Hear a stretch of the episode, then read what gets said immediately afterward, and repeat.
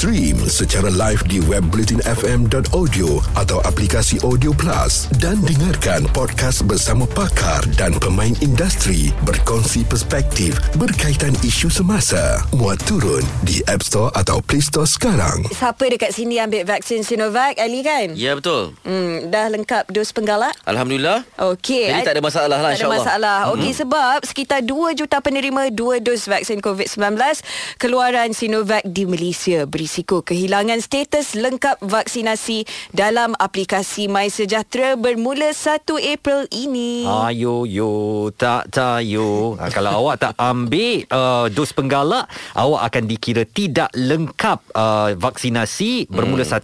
1 April ini nanti. Dan uh, Menteri Kesihatan Kari Jamaluddin berkata ya, uh, unjuran itu berdasarkan jumlah semasa penerima dos prima vaksin Sinovac yang masih belum mendapatkan dos penggalak.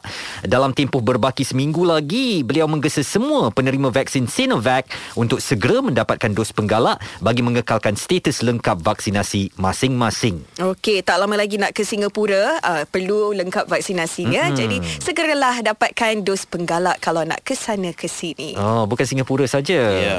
Made in Thailand. Baik. Yang masih berkira-kira untuk mengambil dos penggalak. Sekarang ni dos penggalak ni taklah sukar seperti mana awal-awal dulu kan nak dapat dos prima kan nak kena Hmm. tunggu uh, makluman daripada My Sejahtera Betul. kan sekarang ni sebelum ni ada walk in Mm-mm. Tak ada masalah jadi kita permudahkan urusan kita dan juga orang lain lah kalau boleh kan Kita Ya. nak uh, keselamatan diri kita dan juga yang lain. Okey, dan jam seterusnya kita nakkan perhatian anda. Adakah anda seorang yang cemburu ataupun pasangan anda ni dah tunjuk tanda-tanda awal cemburu? Sebab kita risau cemburu ini pun boleh Membawa maut. Terus bersama kami, Bulletin FM. Fokus pagi bersama Ali Iskandar dan Hawa Rizwana.